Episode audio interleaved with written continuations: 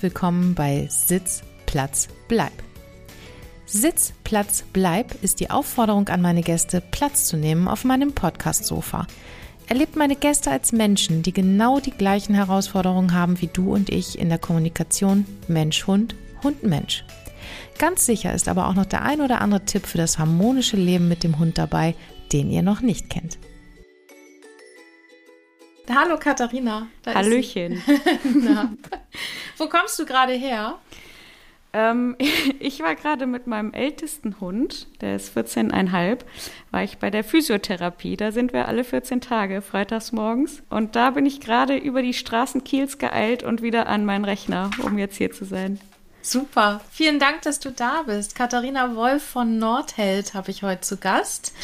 Katharina, ich freue mich total, dass du zugesagt hast. Du warst ja bei uns auch schon bei einem Abendvortrag dabei. Und ich würde dich einmal kurz vorstellen, wenn irgendwas nicht stimmt, einfach dazwischen grätschen.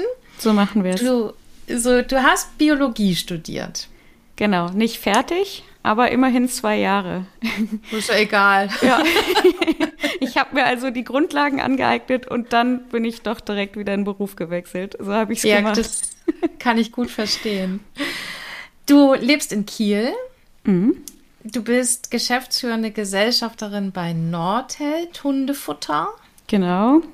Du hast 2 Hunde momentan? Nee, ich habe 3 sogar. Du hast 3? Ja. Okay. Ja, da fehlt mir noch einer zu. Ich brauche auch dringend einen 3. Ja, manche Leute sagen ja, ab 3 wird's asozial. Das kann ich aber nicht bestätigen. Also. Ach, ich glaube, das ist inzwischen auch überholt. Ja, hoffentlich. Ja. Und du bist in der Rettungshundearbeit aktiv. Genau, ja. Genau, jetzt habe ich, glaube ich, erstmal das Wichtigste gesagt, aber wir werden auf die Punkte auch nochmal eingehen. Erzähl uns doch mal erstmal ein bisschen was über Rettungshundearbeit. Da kenne ich mich nämlich gar nicht so aus und ich glaube, viele unserer ZuhörerInnen auch nicht. Ja, okay. Das ist ja ein sehr weit gefasstes Feld.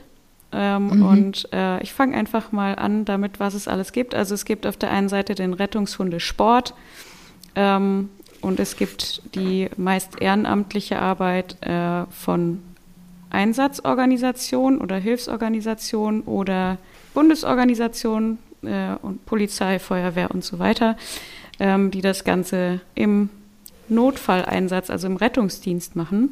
Mhm. Das ist einmal der grundsätzliche Unterschied. Und ich mache das beim Technischen Hilfswerk, jetzt seit fast 10 Jahren. Es gibt ganz viele andere Optionen, das auszuüben, bei den Johannitern, beim Deutschen Roten Kreuz und so weiter. Also diverse Optionen. Und natürlich kann man es auch einfach als Hobby betreiben, das geht auch. Und es gibt natürlich auch ganz viele private Organisationen, die will ich auch nicht vergessen. Ja, okay, aber du bist dann richtig im Echteinsatz auch dabei mit deinem Hund? Genau, also ich muss ehrlicherweise sagen, dass ich mehr oder weniger das Glück hatte, dass ich jetzt nicht alle 2 Wochen in meinem Leben in einen Einsatz fahre. Mhm. Allerdings habe ich in erster Linie jetzt in den letzten 10 Jahren mit meinem Border Collie in der Trümmer- und Flächensuche gearbeitet und bin jetzt seit 3 Jahren auch im Mantrailing-Geschäft. Wow. Also in der Personensuche. Das mache ich mit meinem Raucherdackel. Und da sind wir noch nicht einsatzfähig. Also mit meinem Border Collie bin ich schon länger einsatzfähig. Habe da auch ein paar Einsätze miterleben dürfen. Und mit dem Raucherdackel bin ich es vielleicht, wenn alles klappt, im Dezember. Aber ich will da mir selber nicht noch mehr Druck aufbauen. Also schon passiert. Ja, jetzt ist genau. Es öffentlich. Genau. Also wir starten mal unseren Versuch, durch die Prüfung zu kommen. Und es wird nicht am Hund liegen, wenn es nicht klappt. Damit nehme ich mir den Druck direkt wieder ein bisschen raus. Ja, sehr gut, sehr gut. Genau. Aber das heißt, man muss auch richtig eine Prüfung natürlich ablegen, bevor man dann in den Ernsteinsatz gehen darf. Genau, also nicht nur eine, das baut sich tatsächlich von Anfang an auf. Beim Technischen Hilfswerk ist es zum Beispiel so, dass man überhaupt erst durch einen Eignungstest muss. Da wird vom Ausbilder dann entschieden, ob das Mensch-Hund-Team geeignet ist, in die Ausbildung einzusteigen. Okay. Im reellen Fall ist es so, dass natürlich die Gruppe, die da schon vorhanden ist, sich auch das Team vorher schon mal angeguckt hat. Der Hund auch schon mal so ein bisschen was gemacht hat, damit man das auch gut einschätzen kann als Ausbilder. Und dann geht das Ganze los. Je nach Fachbereich, sage ich jetzt einfach mal, dauert die Ausbildung unterschiedlich lang. im Trümmer- und Flächenbereich, sagt man so, zwischen 2,5 und 4 Jahre.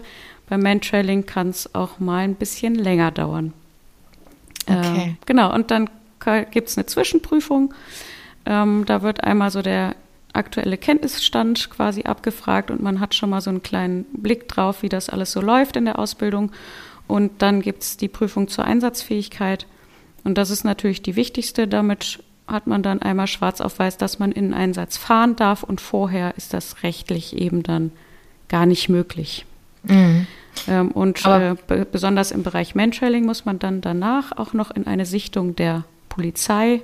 Das heißt, da muss man sich dann auch noch einmal vorstellen und das wird noch einmal überprüft, dass man wirklich einsatzfähig ist. Wow, also okay. Und dann muss man es jedes Jahr wiederholen. Ja, also so gut. Abgekürzt, ne? Also man muss diesen Stand dann auch halten. Genau, das ist so der Ausbildungsweg in schnell. Ja, okay. Man muss es ja auch üben, ne? Also es heißt ja nicht, es ist ja wie bei den Jagdhunden auch. Nun habe ich ja 2 brauchbare Jagdhunde sozusagen, die haben also auch die Prüfung geschafft, aber man muss ja. Ich habe das schon bei Facebook gesehen, Glückwunsch. Ja, vielen Dank. Das war wirklich viel Schweißarbeit im wahrsten Sinne des Wortes. Aber man muss es dann tatsächlich ja auch weiter üben. Also es hilft einem ja nicht, wenn man die Prüfung gemacht hat und man darf dann jagen gehen, beziehungsweise man darf Menschen suchen oder retten, sondern man muss ja regelmäßig auch üben. Deswegen finde ich es gut, dass es überprüft wird regelmäßig. Ja, das ist, finde ich, auch ganz, ganz wichtig. Also die Einsatzfähigkeit muss ja erhalten bleiben. Das gilt sowohl für den Hund als auch für den Mensch.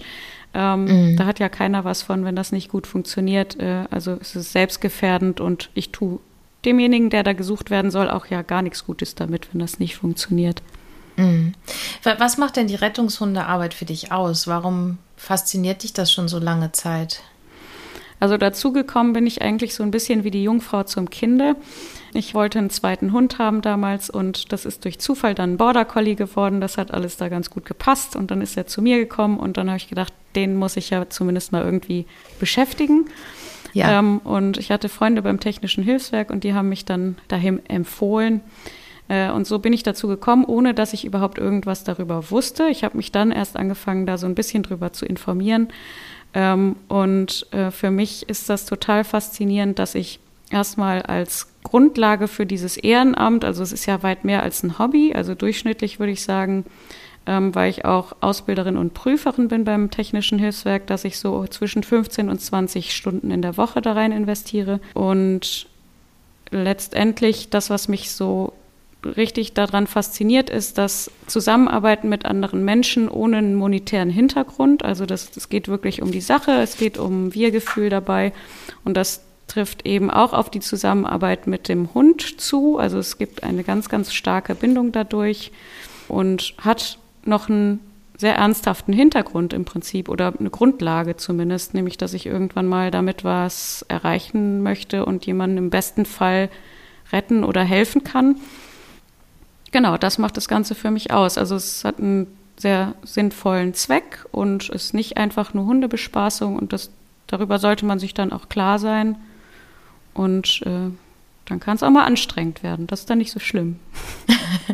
Das ist ja immer so, also es ist ja tatsächlich richtig ein Sport, was du sagst, ne? Also das, was ihr macht, das ist ja nicht einfach nur, wie du eben schon beschrieben hast, ach, ich gehe mal eben auf den Hundeplatz und mache mal ein bisschen mit meinem Hund, sondern es ist ja wirklich richtige Arbeit für Mensch und Hund, also mit höchster Konzentration, mit größtem Vertrauen und das ist ja das, was mich auch an den Jagdhunden so fasziniert, ob es dann ersatzweise mit den Dummies ist, in der Dummyarbeit oder jetzt gerade in der jagdlichen Ausbildung habe ich ja auch ganz viel Schweißfährte mit Sherlock gemacht. Also für die, die nicht wissen, Schweißfährte bedeutet zum Beispiel ein angefahrenes Reh, das verletzt ist und eine Blutspur hinter sich herzieht und in den Wald gelaufen ist.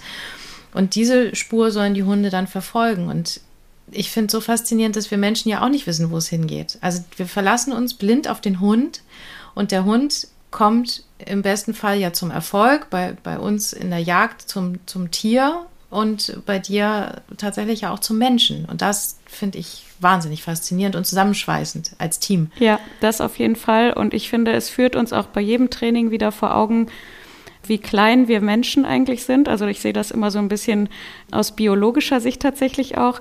Wir stellen uns ja immer gerne so als Krone der Schöpfung dar. Und wenn man dann sieht, wie viele verschiedene Gerüche über einen ewigen Zeitraum so ein Hund einfach in seiner Nase und in seinem Riechen abspeichern kann und das abrufen kann und da alles andere ausblendet, was ihm dann sonst noch so in der Umgebung in die Nase fliegt, das können wir überhaupt nicht erfassen. Und das ist jeden Tag wieder mit dem Hund faszinierend und ja, das ist wie eine Sucht, das zu verfolgen, weil wir es einfach überhaupt nicht begreifen können. Also begreifen schon, aber eben nicht, es ist für uns nicht nachvollziehbar als Menschen, die ja viel mit den Augen erfassen. Das denke ich auch. Und für die jetzt noch so gar keine Erfahrung haben, wie lange kann so eine Fährte nachgesucht werden? Also wenn ein Mensch irgendwo verschwunden ist und man hat ihn, also wir sind ja dann im Bereich Mantrailing tatsächlich und der hat da irgendwas, also man weiß, der war an der Bushaltestelle das letzte Mal oder ist da das letzte Mal gesehen worden. Wie lange kann so ein Hund dann noch so eine Fährte nachlaufen? Also da stellst du direkt die Frage, an der sich die ganzen Foren aufreißen, immer. Okay. Also wenn du das in ein Rettungshundeforum diese Frage stellst, dann sei garantiert, dass du die meisten Einträge sammelst an dem Tag. Okay. Deswegen versuche ich das mal diplomatisch zu beantworten. Wir arbeiten in der Rettungshundearbeit, wo es ja darum geht, möglichst Menschen zeitnah zu finden, denen es gerade nicht gut geht oder denen es schlecht geht. Das heißt, ja, kommt das Gleiche raus.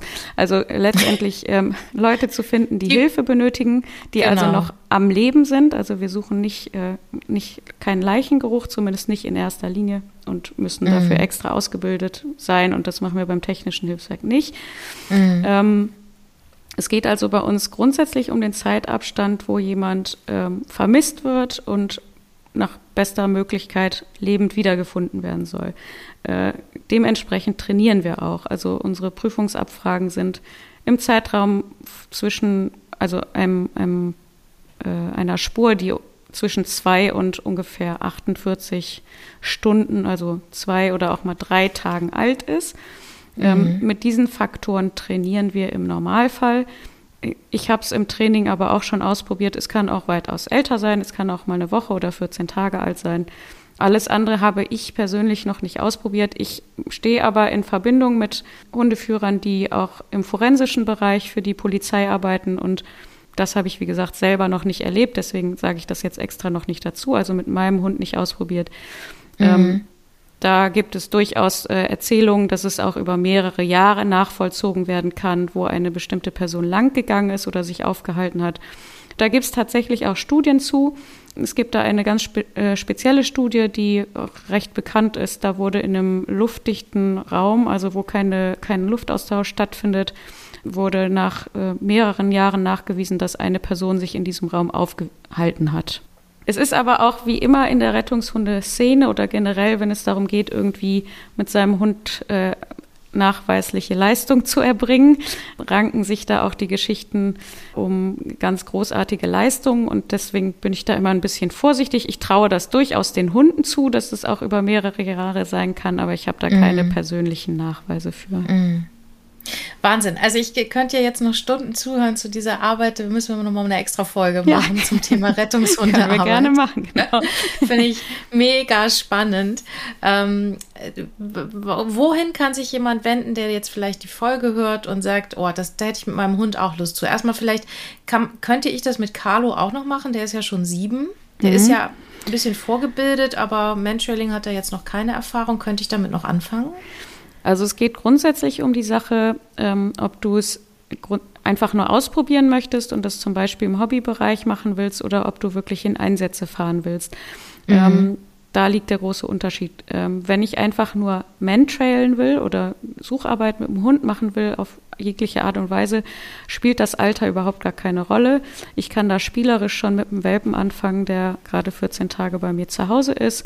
Und ich habe durchaus in meinen Hobbygruppen auch schon Hunde gehabt, die mit 15 Jahren angefangen haben oder 14,5 und es immer noch mit großem Spaß gemacht haben. Natürlich mit etwas weniger Riechleistung als vielleicht vor 10 Jahren noch, aber das tut dem Ganzen keinen Abbruch.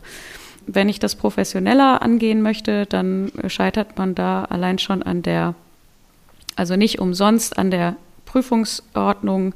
Da darf der Hund höchstens 6 Jahre alt sein, um die Vorprüfung zu bestehen. Und das hat natürlich auch alles seinen Sinn und Zweck.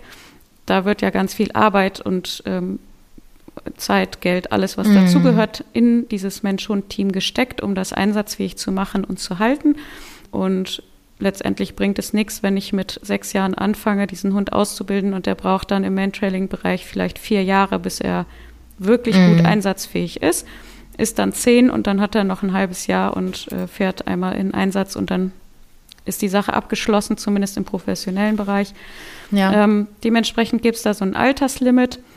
Und es ist natürlich wie bei uns Menschen auch so, dass die Hunde in einem bestimmten Alter besonders leistungsfähig sind, und das soll natürlich auch abgegriffen werden, diese Leistungsfähigkeit. Dementsprechend, das Alter ist grundsätzlich nie ein Hindernis, die Rasse auch nicht, aber das sind halt so Faktoren, je nachdem, wie professionell man das betreiben will, wird das natürlich mitberechnet, sage ich jetzt einfach mal. Und da sollte man auch selber dem Hund gegenüber fair genug sein, das dann so zuzugestehen, dass es vielleicht mit 7, 8 Jahren dann anzufangen und dann auch erstmal noch eine Grundausbildung selber zu machen und sowas. Dann vielleicht einfach so erstmal mitzulaufen und mit dem Nachwuchshund dann da zu starten. Das ist auch eine Option. So, jetzt kommen wir aber, jetzt kriegen wir den Dreh zum Futter, weil du bist ja auch Futterexpertin, sage ich mal. Ich hatte dich, glaube ich, mal als Ernährungsberaterin vorgestellt. Das ist, aber musste ich lernen, ist nicht der richtige Ausdruck. Du berätst ganz viel zum Thema Ernährung, bist aber totale Expertin, wenn es um Hundefutter geht. Richtig? Ja, ich habe mich auch so ein bisschen vor dem Expertenbegriff erstmal gescheut. Okay.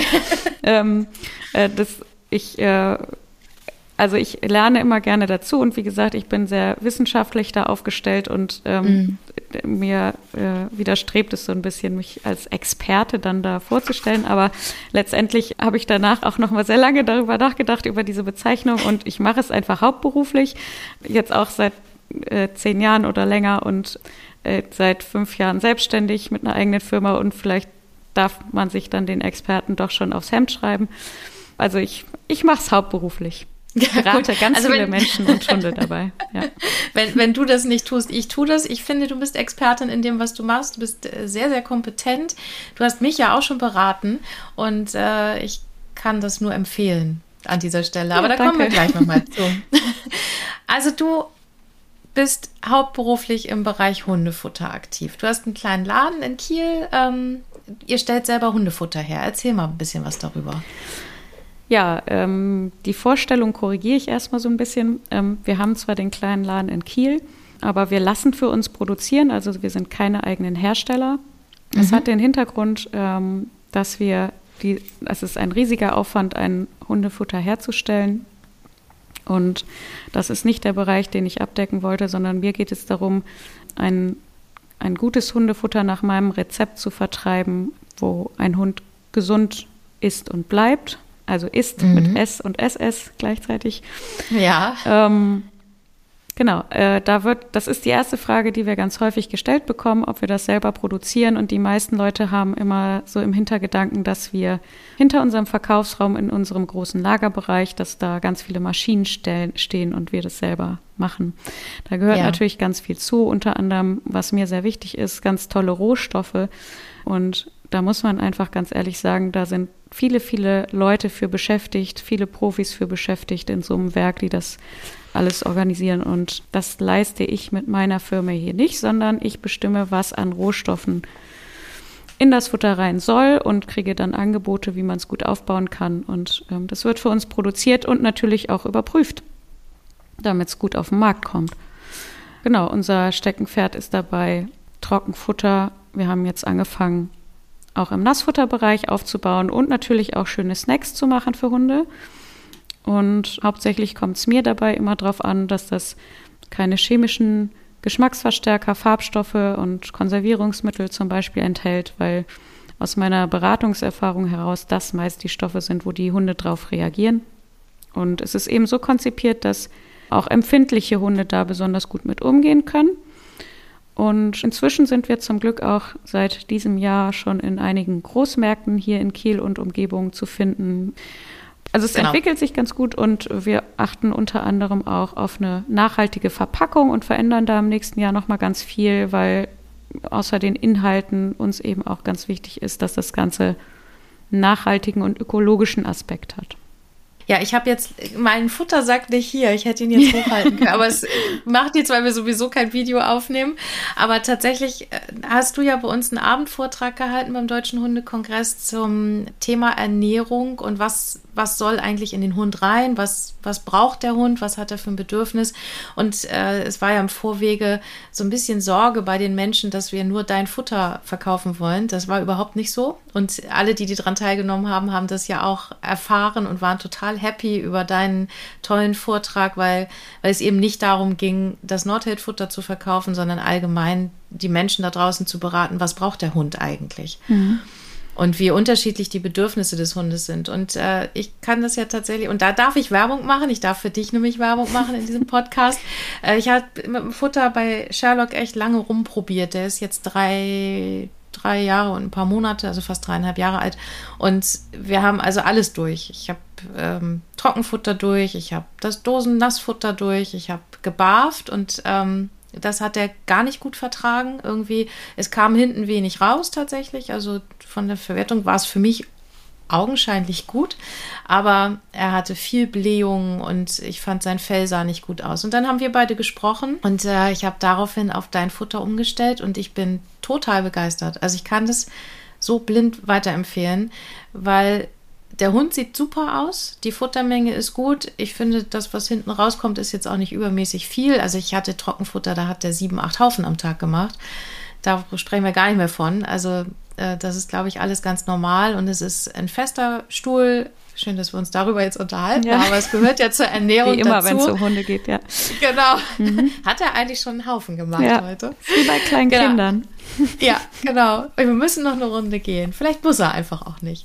Naja, also wie gesagt, ich bin total happy damit. Das Futter riecht für mich total angenehm. Also ich habe auch schon Trockenfutter gehabt, wo ich gedacht habe, ich kann es meinem Hund gar nicht geben, weil ich es selber so eklig finde. Die Verpackung ist toll, also ich möchte da eine Empfehlung aussprechen an dieser Stelle. Ja, das ist ganz lieb, vielen lieben Dank dafür. Ich kann vielleicht an der Stelle auch nochmal kurz einwerfen, dass für mich die Beratung ist natürlich aus beruflicher Sicht, im besten Fall endet die in einem Futterverkauf, da will ich gar nicht lügen, aber letztendlich ist die Beratung für mich immer was so ein bisschen abgetrennt von dem ganzen Vertrieb ist. Natürlich freue ich mich, dass ich dazu jetzt ein schönes Produkt oder schöne Produkte an der Hand habe. Aber die Hunde sind untereinander alle so individuell und unterschiedlich, dass ich eventuell trotz unserer Produktpalette da mich das Richtige liefern kann. Und das ist mir durchaus bewusst. Also bei einer Fachberatung geht es bei mir immer darum, dass in erster Linie der Mensch aufgeklärt wird, worauf muss ich überhaupt achten und was sehe ich vielleicht an meinem eigenen Hund, wofür ich nicht in erster Linie einen Tierarzt brauche, sondern wo kann ich selber drauf achten, was klappt gut, was nicht, was habe ich schon im Ernährungsbereich für Erfahrungen sammeln können. Und du hast jetzt gerade gesagt, bei euch hat das Barfen überhaupt nicht gut geklappt. Das muss auch nicht auf jeden Hund zutreffen und man kann auch eine Mischfütterung machen oder wie auch immer. Also es gibt zig Möglichkeiten dazu und das finde ich immer ganz wichtig, das auch zu beachten in so einer Beratung. Und letztendlich ist es dann, und das ist tatsächlich auch der Start von Nordheld gewesen, dass wir gesagt haben, wir möchten gerne ein hochwertiges, gutes Produkt dafür an der Hand haben, um eben, wir haben ja selber auch alle Mehrfachhunde hier, um die auch gesund und gut ernähren zu können. Und das ist tatsächlich ein sehr ideeller Hintergedanke bei einem Handelsunternehmen. Das ist mir durchaus auch bewusst. Aber der besteht immer noch. Und das ist mein höchster Anspruch, dass es meinen Hunden mit den Produkten gut geht. Und es ist bei der Beratung eben auch oder in Vorträgen auch mein höchster Anspruch, dass es eben nicht ein Produktverkauf ist, sondern dass die Leute da rausgehen und sagen, cool, ich weiß jetzt, worauf ich generell achten muss. Und wenn es komisch riecht, dann überlege ich es mir lieber zweimal, ob das mein Hund jetzt das Leckerchen haben muss oder nicht, ne? Zum Beispiel. Ja, Hundefutter ist ja ein wahnsinnig großes Feld. Es ist wahrscheinlich ähnlich wie mit der Rettungshundearbeit, wenn ich in irgendein Forum jetzt irgendwas über Futter und Barfen schreibe oder Trockenfutter, Nassfutter, dann habe ich da gleich die meisten Einträge an dem Tag. Insofern, ich bin super froh, dass wir uns darüber kennengelernt haben und wie gesagt, also meine Hunde sind, und auch Carlo ist total glücklich, da habe ich ja ein bisschen Gewichtsprobleme und das haben ja einige Labrador-Besitzer da draußen auch. Nicht nur Labradore. Ja. Wir möchten das nicht diskriminierend auf diese Rasse. Ich habe selber keinen, sage ich dazu, aber Ich habe das in meinem Vortrag ja auch schon, deswegen hast du es schon 1000-mal gehört, aber im Vortrag habe ich es auch an jeder Stelle erwähnt, jeder zweite Hund ist übergewichtig. Also das ist das Hauptproblem in der Ernährung. Und genau, aber erzähl gerne weiter. Ich wollte nur kurz die Labradorin in Schutz nehmen. Ja, okay, wir nehmen sie wieder in Schutz. Nein, also Carlo hat immer ein bisschen, also seitdem er auch den Hormonchip hat und so, ist das schon immer, musste ich immer ein Auge drauf haben. Und bei deinem Futter, der sieht gerade super aus, hat eine gute Figur und hat aber trotzdem auch eine Futtermenge, wo ich nicht denke, oh Gott, der hat nur 3 Brocken am Tag, der muss ja total Hunger haben. Und ich glaube, das ist das meiste Problem dieser Menschen da draußen, dass sie immer denken, der Hund kann doch davon nicht satt werden.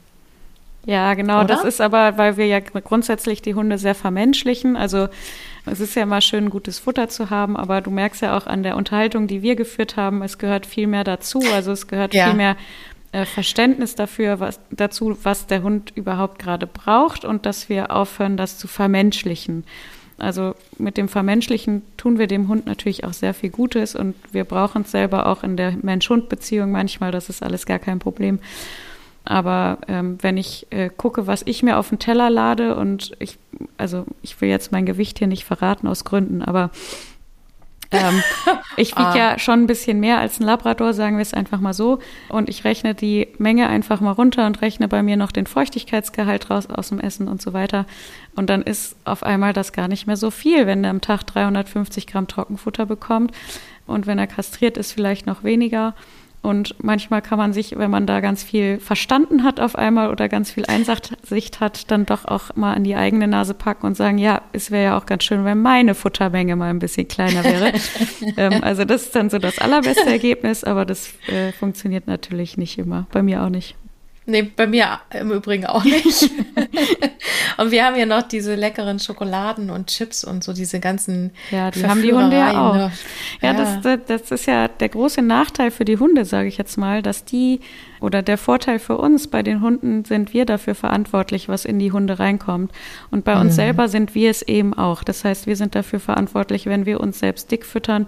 Wir sind aber auch dafür verantwortlich, wenn wir den Hund dick füttern, weil der kann es nicht bestimmen. Der würde eben gerade, wenn Geschmacksverstärker drin sind, immer das fressen, was ihm gerade vor die Nase fällt. Es kann auch mal ein Giftköder sein und da spätestens dann fängt es an, sehr, sehr unangenehm zu werden. Und ich glaube, das ist das, was gerne mal unterschätzt wird und was eben auch dazu gehört, das Ganze nicht zu vermenschlichen beim Hund. Wir sind dafür verantwortlich, dass der Hund gesund bleibt über die Ernährung und dementsprechend müssen wir uns da auch ein bisschen mit befassen. Und ich glaube, das unterschätzen ganz viele Menschen, die dann sagen, ja, der hat aber so lieb geguckt, jetzt hat er doch noch ganz viel Hunger, warum soll ich ihm denn nicht so viel Futter geben, wie er gerade haben will? Also das ist sehr auf sich selbst beziehen. Gerade wenn da mal ein Mangel in der eigenen Lebensgeschichte war, sieht man das an. Hund und Herrchen, wie immer. Das gleicht sich alles an. Und ja, das ist gehört ganz viel dazu. Erziehung dem Hund gegenüber. Es ist nicht einfach nur Futter hinstellen, wie das jeder Hundebesitzer schon mal erlebt hat. Es gibt tausende Gründe, warum der Hund auf einmal schlechter frisst. Von Hormonen über Krankheiten, über dass der Hund uns erziehen möchte, dass es was anderes gibt. Also es gibt 1000 Optionen und dafür ist das Gespräch immer gut. Und das hat dann nichts mit Verkauf zu tun. Nee, genau. Du berätst ja auch und sagst, gehen Sie mal lieber zum Tierarzt oder schauen Sie mal lieber da, wenn du einfach an deine Grenzen kommst und sagst, da kann ich jetzt ernährungstechnisch nicht weiterkommen, oder? Ja, das ist genau richtig. Also nach 10 Jahren Auseinandersetzung mit Hundehaltern jeden Tag sind mir durchaus manche medizinischen Bilder von Hunden auch bewusst, aber ich berate da ganz explizit nicht und ich habe aus eigener Erfahrung Tierärzte in meiner Umgebung, die ich dann wärmstens empfehle, beziehungsweise ich empfehle die auch nur, wenn nicht der Hundehalter sowieso einen Tierarzt hat, mit dem er sich sehr, sehr wohl fühlt, das ist immer die beste Anlaufstelle. Ja. Und es gibt ganz klare Grenzen, die ich mit einer Futterberatung oder mit einer Beratung des Menschen, sage ich jetzt mal, nicht überschreiten möchte, die in den medizinischen Bereich gehen und wo ich nichts zu suchen habe als Futtervertriebler und Halbbiologe und also da sehe ich ganz klar meine Grenzen. Das heißt nicht, dass ich die Lösung des Problems nicht vielleicht kenne oder das schon 1000-mal gesehen habe, aber ich würde mich da nie aus dem Fenster legen und sagen, ja klar, das ist doch hier ganz eindeutig eine Herzbeutelentzündung, da stich doch mal eben rein. Also das macht man bei Menschen auch nicht und ganz bewusst nicht und die Wahrscheinlichkeit, dass es ganz was anderes ist, ist viel zu hoch. Ja. Was ich aber machen kann, und das ist eben auch meine Bio-Studium-Grundlage, ist, dass man einmal aufs Blutbild guckt, sich dann eigenes Bild von macht, und ich gebe auch dann nur Ratschläge in der Ernährung weiter, wenn das ein Blutbild ist, wo leichte Verschiebungen sind, wo schon Rückschlüsse zugelassen werden können, wo das herkommt, also ist altersbedingt oder Medikamenteneinwirkung. Und auch da nur in Rücksprache mit dem Tierarzt, weil sobald es da eine gesundheitliche Konsequenz gibt, die für mich nicht mehr zu 100% einschätzbar ist, muss da ein Arzt dran. Und das ist ganz wichtig. Und ich finde, das ist auch für andere Berater ganz wichtig, dass diese Schwellen nicht überschritten werden. Mhm. Dem Hund zuliebe. Ja. Genau. Auch wenn es beim Tierarzt dann vielleicht 50 Euro mehr kostet, das ist vollkommen irrelevant. Ja, wir haben es ja auch genauso gemacht, ne? Ich hatte ja erst ein Blutbild gemacht von Carlo und da ist gesundheitlich alles in Ordnung gewesen und daraufhin haben wir dann die Futtermengen angepasst. Insofern, das kann ich nur empfehlen, das so rum zu tun.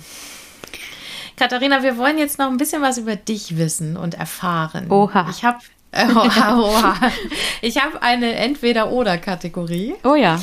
Und 10 Fragen und du darfst entscheiden, was du wählen würdest. Wir fangen mal an mit City oder Bauernhof. Wo würdest du gerne leben? Bauernhof, definitiv.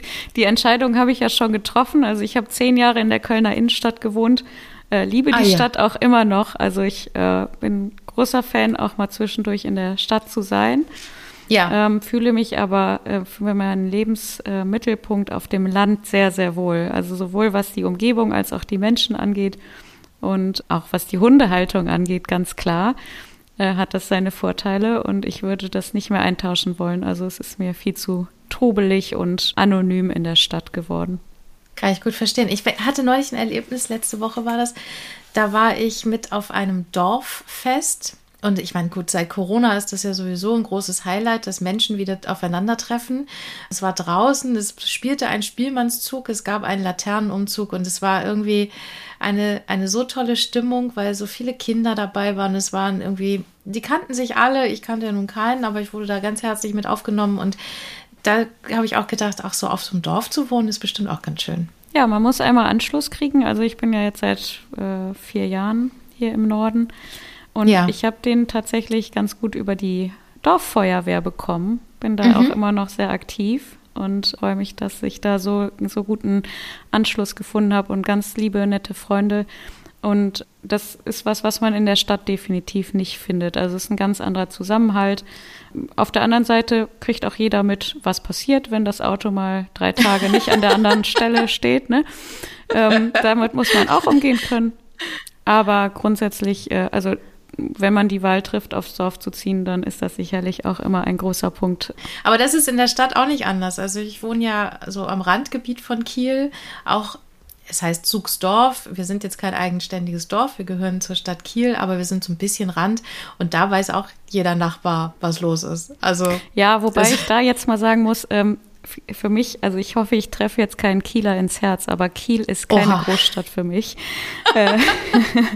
Und das ist auch, mein Herz triffst du. Ja, das tut mir total leid. Also Kiel ist natürlich eine Großstadt, aber ich finde es total angenehm und deswegen bin ich ja auch so gerne hier, weil man eben nicht das Großstadtgefühl hat. Man hat eben viel. Man hat viel Angebot hier, eine ganz tolle Gründerszene zum Beispiel, aber man hat eben nicht dieses vollgepackte und also wenn ich mich alleine daran erinnere, dass ich, als ich in Köln gelebt habe, jeden Tag mindestens 2 Stunden für Stau und Parkplatzsuche eingeplant habe. Wahnsinn. Das ist einfach totale Lebensqualität hier oben und das ist der Grund, warum ich Kiel für mich nicht als Großstadt sehe und das ist auch dass diese Anonymität da fehlt, das gehört für mich auch dazu und das macht es total sympathisch. Also ich hoffe, ich habe die Kieler Herzen wieder gewonnen. Absolut, hast du gut gemacht. Kaffee oder Tee? Ist auch eine lustige Frage, weil ich ganz lange Zeit keinen Kaffee trinken konnte, weil ich einen ganz nervösen Magen immer hatte. Und jetzt kann ich einen Kaffee am Tag trinken. Das ist mein allerliebster Moment am Tag, nämlich morgens meinen Milchkaffee zu trinken, wenn ich ins Büro komme. Das genieße ich sehr. Also es ist ein reines Genussmittel für mich tatsächlich, hat nichts mit Wachwerden zu tun. Und ich trinke aber sonst den ganzen Tag über sehr gerne auch Tee. Gut. Der Bachelor oder Voice of Germany? Ach, witzig. Ja, an der Frage, da habe ich eine Antwort bekommen. Ja, ist eine definitive Antwort. Voice of Germany. Ich habe sehr lange Musik gemacht und habe unter anderem auch ein paar gute Freunde, die da schon dran teilgenommen haben selber oder auf jeden Fall damit auch ihren Lebensunterhalt verdienen. Und Voice of Germany ist deswegen auf jeden Fall meine Antwort. Der Bachelor nur im Notfall, sage ich mal. Ich werde nicht in die Falle tappen und sagen, ich habe es noch niemals geguckt und es interessiert mich überhaupt nicht. Also es ist durchaus lustig, wenn man so einen Trash-TV-Abend haben will. Aber ich habe tatsächlich auch sehr wenig Zeit dafür. Und wenn ich dann die Wahl treffen sollte, dann wäre es immer The Voice of Germany, weil ich finde, das hat für mich noch so ein bisschen mehr Qualität und Unterhaltungsfaktor. Ja, das finde ich auch. Hat dein Tag eigentlich mehr Stunden als meiner? Also Rettungshunde, Arbeiten. Ja, also was viele nicht wissen, Rothaarige haben grundsätzlich 10 Stunden mehr am Tag. Ah, okay, Alles klar. Frag mich, wann du das alles tust, was du so tust. Ja, deswegen gucke ich nicht mehr den Bachelor, der ist hinten runtergefallen. Ja, genau, Das geht mir ähnlich. Dusche oder Badewanne? Definitiv Dusche, also ich habe keine Zeit, um zu baden. Ja, genau. Nee, ich habe erstens öfter in meinem Leben keine Badewanne gehabt in einer der 1000 Wohnungen, in der ich gewohnt habe. Mhm. Und baden tue ich dann sehr gerne, wenn ich komplett durchgefroren bin, also im Winter gerne nach dem THW-Dienst oder wenn ich komplett erkältet bin oder mir irgendwas wehtut. Und das kommt zum Glück sehr, sehr selten vor. Mhm. Duschen liebe ich sehr, mache ich jeden Morgen ausgiebig sehr gerne und deswegen duschen. Okay. Die nächste Frage, da bin ich gespannt, was du antwortest. Agility oder Dog Dance? Beides nicht, geht nicht. Ja, okay. Nee, das hätte ich auch nie gesagt. Also ich finde beides cool. Also ich mache beides nicht, sage ich direkt dazu, aber einfach, weil ich kein Hundeplatzmensch bin. Auch ein Grund, wahrscheinlich mit ein unterschwelliger Grund, warum ich in der Rettungshundearbeit gelandet bin. Ich bin sehr, sehr selten mit meinen Hunden auf Hundeplätzen gewesen und habe das zeitlich einfach auch nie hinbekommen und mochte das aber auch für mich irgendwie nicht. Also Agility finde ich total klasse. Ich finde, das ist eine ähnliche, also beim Dog Dance auch. Beides ist ja auch Arbeit mit dem Hund und ich finde es total geil. Das eine hat halt ein bisschen mehr Geschwindigkeit in den meisten Fällen und ist noch ein bisschen bewegungsfreudiger und noch sportlicher als Dog Dance.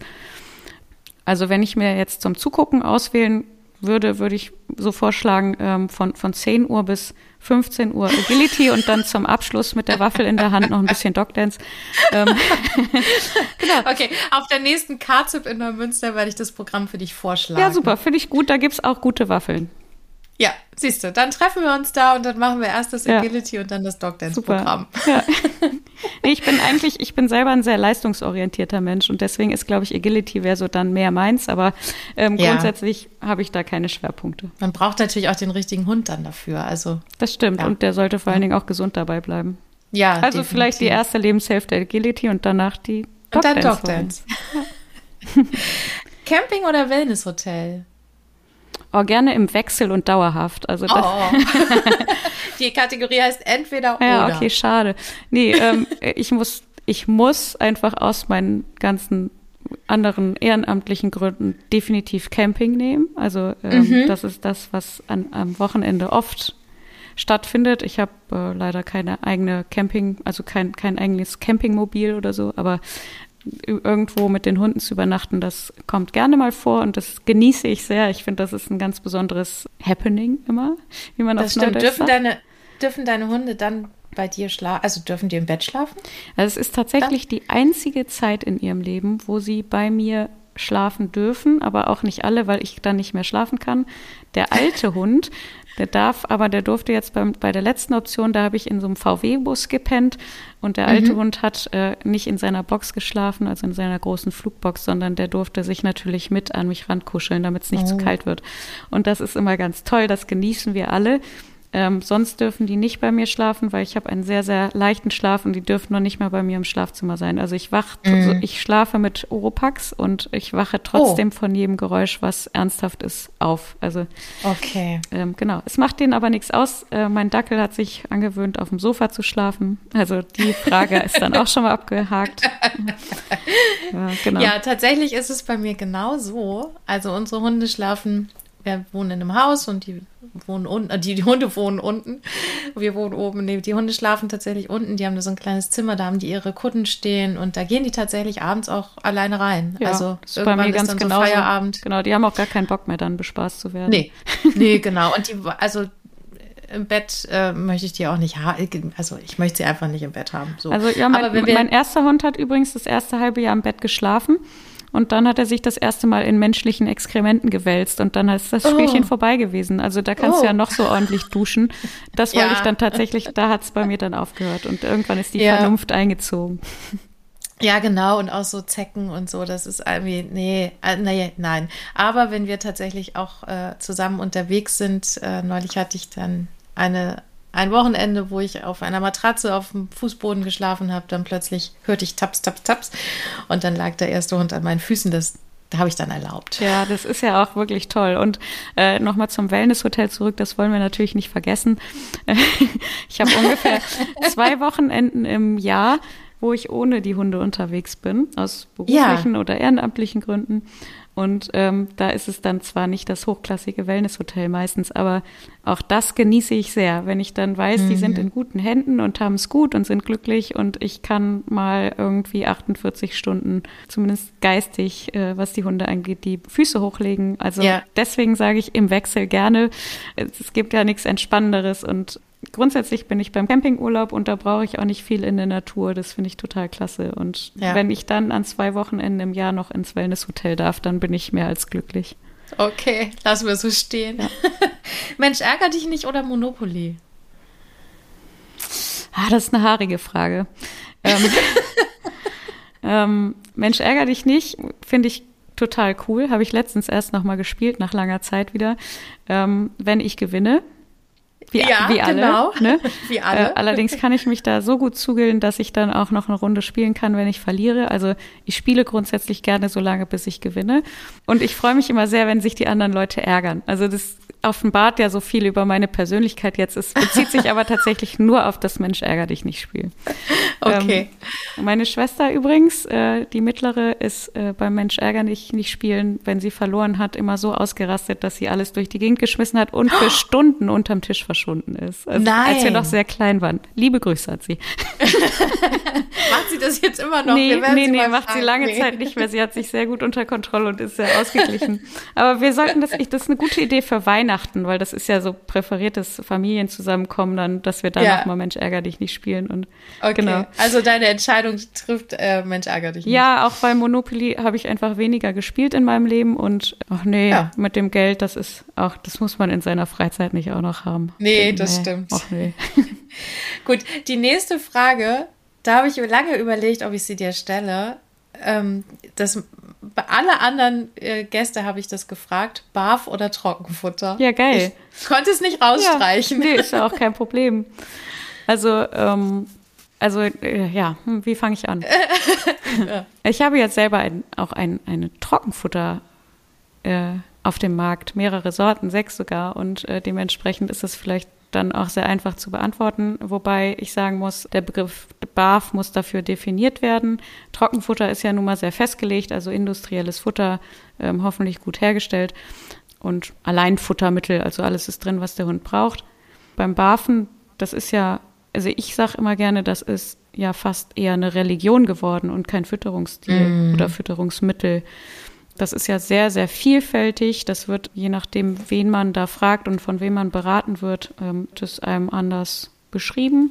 Grundsätzlich finde ich die Idee, die hinterm Barfen steht, nämlich, dass man den Hund möglichst natürlich und möglichst selbstgemacht ernährt. Also das, wo wir uns in unserer eigenen Ernährung auch viel mehr drum kümmern sollten oder das auch machen. Diesen Hintergedanken finde ich optimal.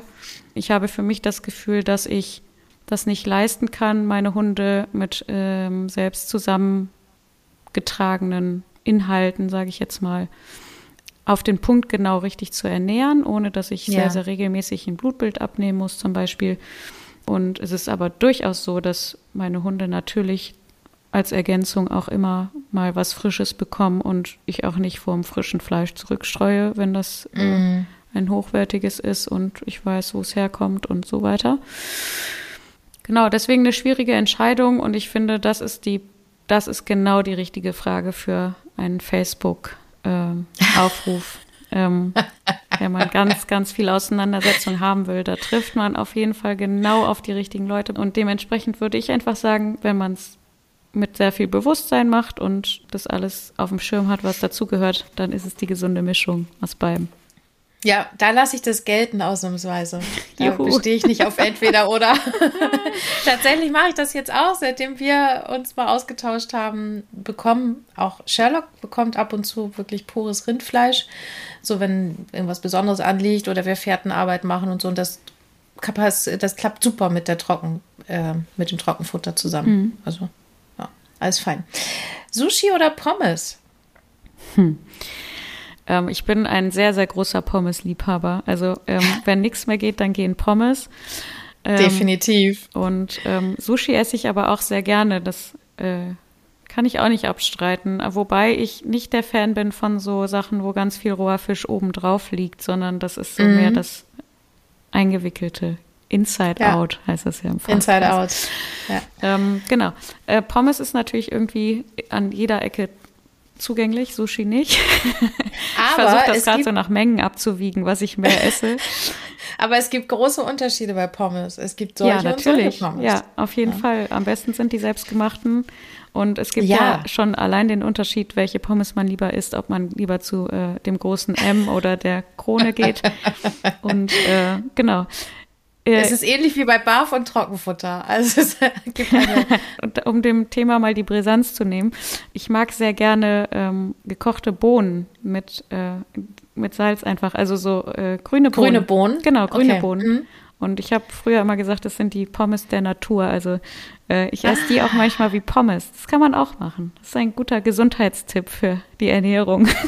Das heißt, du packst die in den Backofen, in die Fritteuse oder wie? Oder beide, nee, in die Fritteuse nicht. Ich esse die ganz normal gekocht und dann kann man die aber genauso dann quasi... Dann denkst du dir, es wären Pommes? Genau, ja, du kannst die genauso in eine Schale legen und dann irgendwie eine braune Butter oder nette Soße dazu, bisschen Salz drauf, ist doch geil. Also geht auch, wenn man gerade keine Pommes hat als Ersatz. Ja, cool. Ja. Das ist, aber im Backofen sind die auch super tatsächlich. Also es dürfen nicht zu lange, weil dann werden die so... Ja. Die sehen nicht aus wie tot, aber... Ja, also Bohnen im Backofen geben. Das war jetzt schon ein Lifehack von mir quasi in diesem Podcast mit den Bohnen. Und mein zweiter ist, wenn man sich gesünder ernähren will und das nicht so viel Zeit hat für das ganze Gemüse, dann einfach alles klein schnibbeln. Das geht nämlich total schnell. Man muss es nicht schön schneiden und einfach in den Backofen schieben und entweder ein Löffelöl oder ein ganz kleines bisschen Käse drauf und Salz. Geil. Kann man immer essen. Richtig lecker, ne? Ja, genau. Ja. Und wenn man dann noch einen Nicer Dicer hat, an dieser Stelle darf ich Werbung machen. Dann geht's doppelt so schnell mit dem Schneiden. Ich habe ihn gerade erworben. Ja. Ich habe ihn erworben und der ist super. Hast du ihn auch über diesen Podcast bekommen? Nein. Es ist unbezahlte Werbung. Okay, hier. Gut. Ich habe bin kein Nicer Dicer Fachverkäufer, genau. Fachverkäufer geworden oder Tester oder irgendwie sowas. Nein, die haben mich noch nicht angeschrieben. Aber vielleicht tun sie es jetzt. Ja, du kannst ja verlinken genau. Und gucken, was passiert. Also ich bin ein großer Fan von guten Küchenmessern. Dann mache ich auch das. Nee, ich habe deswegen kein so ein Küchengerät, weil ich wirklich immer super fasziniert bin von Freunden, die eine Kochausbildung gemacht haben und die das mal eben in genau der gleichen Geschwindigkeit noch schöner schneiden können. Und ich gebe mir immer Mühe, dass es irgendwann bei mir auch klappt, wird es nicht, weil ich die Technik einfach nicht umsetzen kann. Aber ich bin geboren in Solingen, das ist die Stadt der Messer. Oh ja. Und deswegen würde ich mir niemals so ein Küchengerät anschaffen, sondern lieber einen richtig guten Messerblock. Und weil das einfach mit zu meiner Vergangenheit und meiner Tradition gehört. Ja. Wobei, wir haben ja auch Löwe hier, die machen ja Scheren. Ich glaube, Messer machen die auch. Oh, ich werde jetzt gleich gesteinigt wahrscheinlich, weil ich den Geschäftsführer kenne. Oha. Dass ich die Produktpalette nicht wirklich kenne. Aber wir haben ja auch wir haben auch gute Messer, aber naja, gut. Das nur am Rande. Gut, Chips oder Schokolade? Wir bleiben beim Essen. Definitiv Schokolade. Also ich esse zwar auch ab und zu mal Chips, aber das ist immer weniger geworden. Ich habe früher das immer im Wechsel gegessen, also als ich das noch gut vertragen konnte. Auch gut. Ich immer so eine halbe Tafel Schokolade, dann eine halbe Packung Chips und dann wieder gewechselt. Ja. Inzwischen ist es so, dass ich ein absoluter Schokoladenfanatiker bin. Also ich muss mich immer sehr stoppen, dass ich nur so ein Genussstückchen esse und dann wieder weglege. Und vor allen Dingen, wenn ich mir aus Norwegen was mitbringe oder sowas, was besonders ist, und ich sehr gerne mag, dann ist es sehr schwierig, nicht die ganze Tafel zu essen. Das war auch seit meiner frühesten Kindheit so. Ich habe meiner Mutter immer die Tafeln Schokoladen geklaut. Und dementsprechend definitiv Schokolade, weil nicht umsonst, es schüttet ja auch Glückshormone aus, wenn man Schokolade isst. Und ist bei mir, wenn ich sehr gestresst bin, habe ich immer sofort Schokobedarf und versuche das aber nicht immer zu erfüllen. Kenne ich auch. Aber was auch total glücklich macht, ist, mit dem Hund rauszugehen. Ja, das macht, definitiv. Also generell Zeit mit den Hunden zu verbringen und die sich auch bewusst zu nehmen, das ist das Wichtige. Also dabei nicht irgendwie noch Musik oder einen Podcast zu hören. Und ich gehe jeden Morgen vor der Arbeit eine Stunde mit meinen Hunden spazieren. Das habe ich eine Zeit lang nicht so regelmäßig geschafft und es hat mir sehr geschadet. Da habe ich das dann irgendwann am Tag eingeschoben, dass wir lange gegangen sind.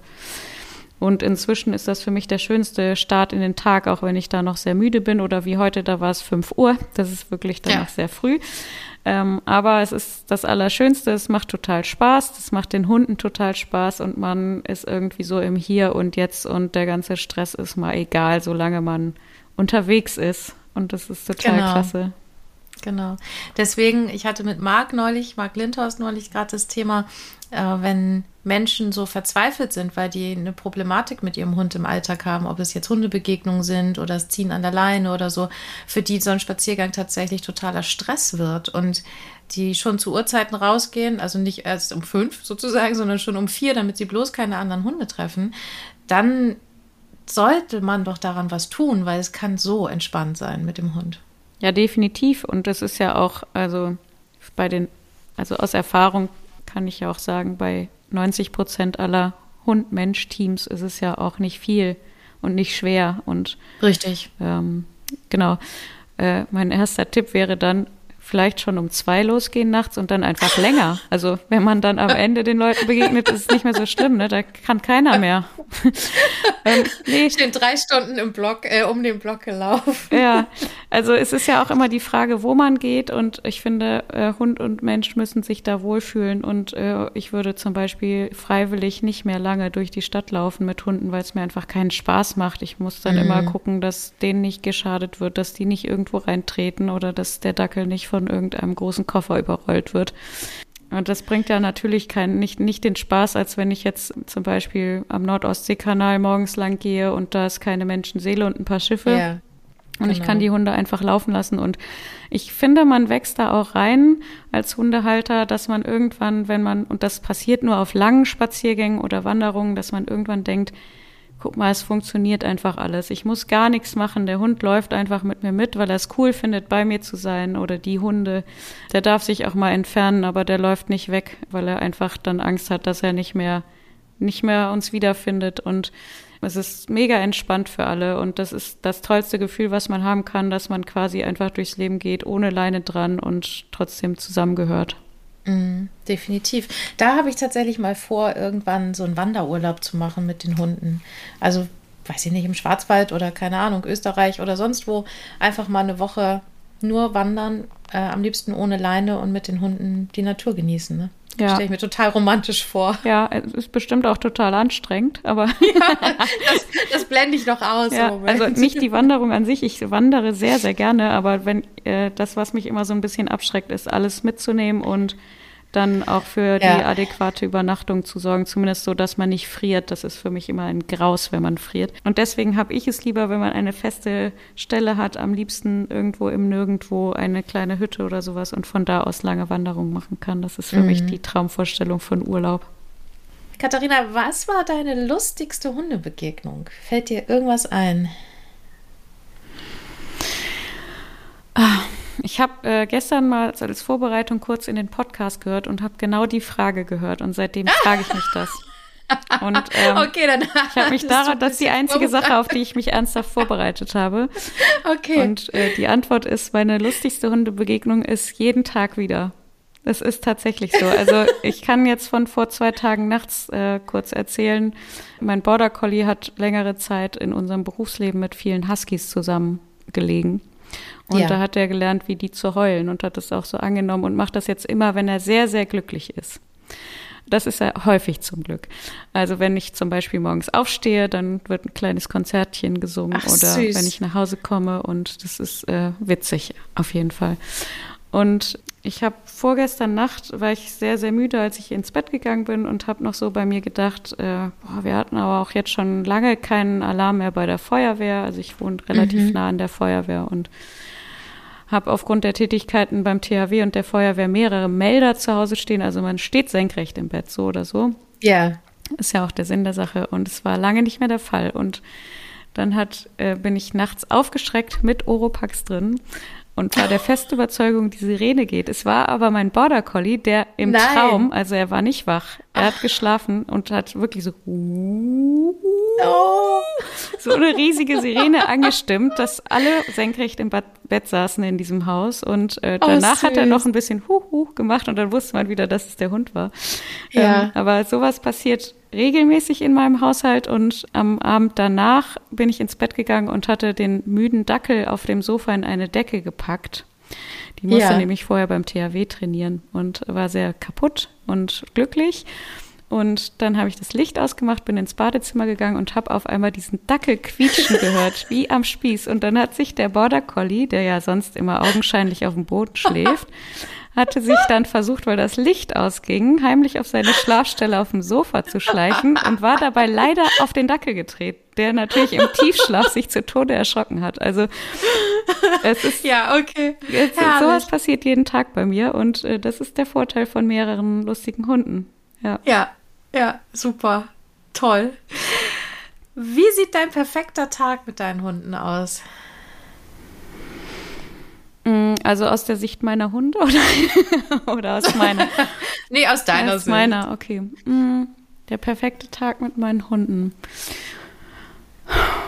Also startet mit einem Milchkaffee, habe ich gelernt. Ja, genau. Also meine Hunde sind grundsätzlich nicht die super Frühaufsteher. Also wir stehen sowieso immer früh auf zwischen 6 und 7, wenn wir im Alltag sind. Aber die schlafen sonst auch gerne mal bis 8, wenn es entspannt ist. Ja. Und das ist dann die Zeit für meinen Milchkaffee.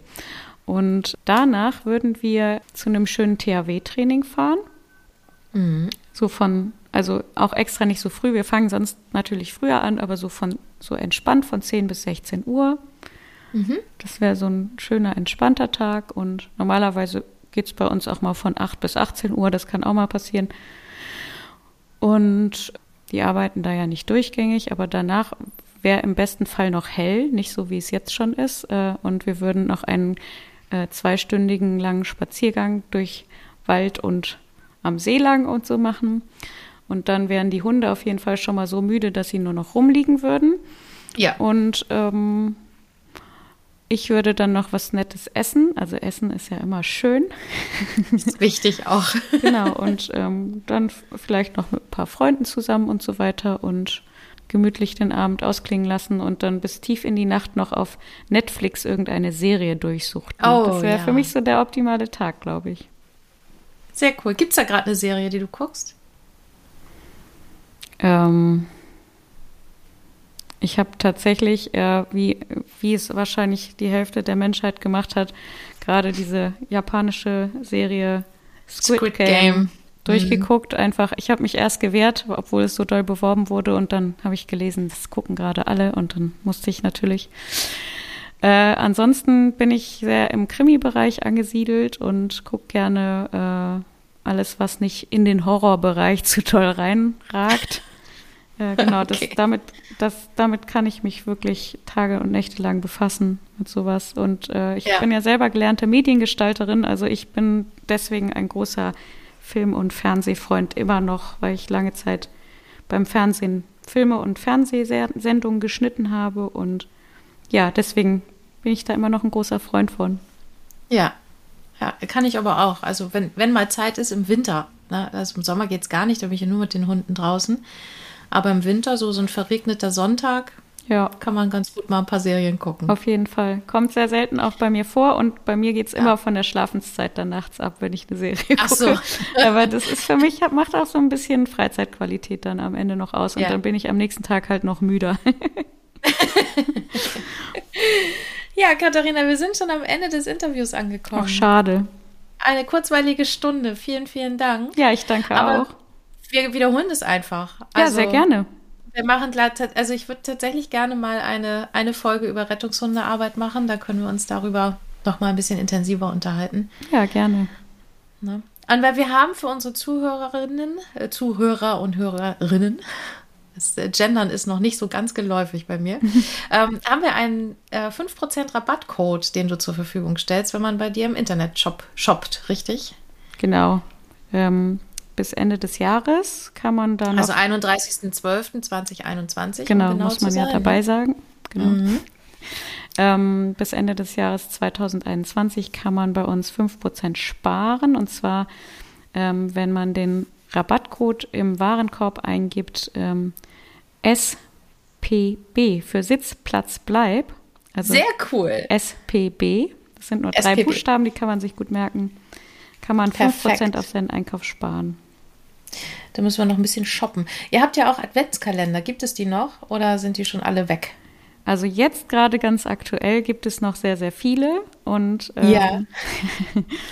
der Podcast wird ja aber erst ein bisschen später zu hören sein. Deswegen weiß ich nicht, wer aktuell diese Aussage dann noch ist. Also grundsätzlich haben wir eine begrenzte Stückzahl und wir haben es auch zum ersten Mal in diesem Jahr gemacht, dass wir einen Adventskalender für Hunde ins Internet, in den Verkauf und auch in die großen Märkte stellen und natürlich auch hier vor Ort. Und wir haben doppelt so viel Füllmenge übrigens wie andere, ist mir aufgefallen, weil ich das einfach lächerlich finde, so Adventskalender für viel Geld zu verkaufen und dann so gut wie nichts drin ist. Ja. Und also, es gibt sogar noch 2 Lose in den Adventskalendern, womit man die Chance hat auf ein Jahr kostenfreies Nordheld-Futter. Was? Ja. Okay, muss man nur das richtige Los. Man muss das richtige Los drin haben. Ja, gut. Also ich werde mich noch eindecken mit Kalendern, ja, definitiv. Wir müssen noch kurz was spoilern. Ja.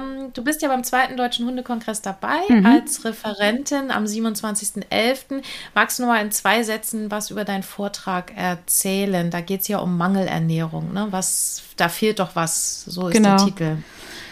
Ja, es geht in erster Linie darum, woran ich Mangelernährung erkennen kann, ohne dass ich direkt zum Arzt gehe und was man gegen Mangelernährung über die Ernährung dann machen kann und worauf man so ein bisschen achten kann, was so typisch ist für besondere Altersklassen oder besondere Rassen zum Beispiel auch und wie ich das am besten ergänzen kann über die Ernährung oder sogar im besten Fall verhindern kann, dass es überhaupt dazu kommt. Genau. Ja, genau. Also wer noch buchen will, wir verlinken alles in den Shownotes. Ja. Katharina, vielen, vielen Dank, dass du dir die Stunde Zeit genommen hast. Und ich wünsche dir an dieser Stelle einen sonnigen Tag mit deinen Hunden. Hoffentlich kannst du noch ein bisschen raus. Ja, war ich ja heute Morgen schon. Ja, okay, na gut. Nee, ich gehe auf jeden Fall nochmal raus und ich freue mich auch schon drauf, weil es so richtig schönes Herbstwetter ist. Ich bedanke mich ganz herzlich, dass ich hier sein durfte. Es hat mir wahnsinnig viel Spaß gemacht und es ist meine allererste Podcast-Erfahrung. Also ich freue mich super, super doll, dass ich hier sein durfte und ich komme sehr gerne wieder. Prima. Hab ein schönes Wochenende. Du auch. Vielen Dank. Bis bald. Bis dann. Tschüss. Tschüss.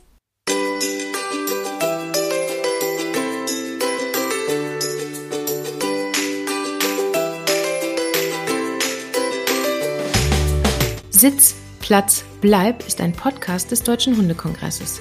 Ihr findet uns auf www.deutscher-hundekongress.de oder auf Instagram und Facebook.